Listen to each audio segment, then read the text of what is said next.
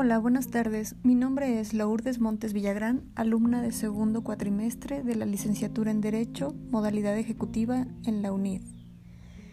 Vamos a comenzar con lo que es la definición de derecho. Consideramos al derecho como un conjunto de normas que regula la conducta externa del individuo en sociedad. Los fines del derecho es el bien común, la seguridad y la justicia.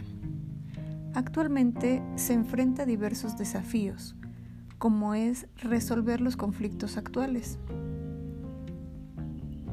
Y dentro de los retos que enfrentamos actualmente se encuentran los de materia de salud.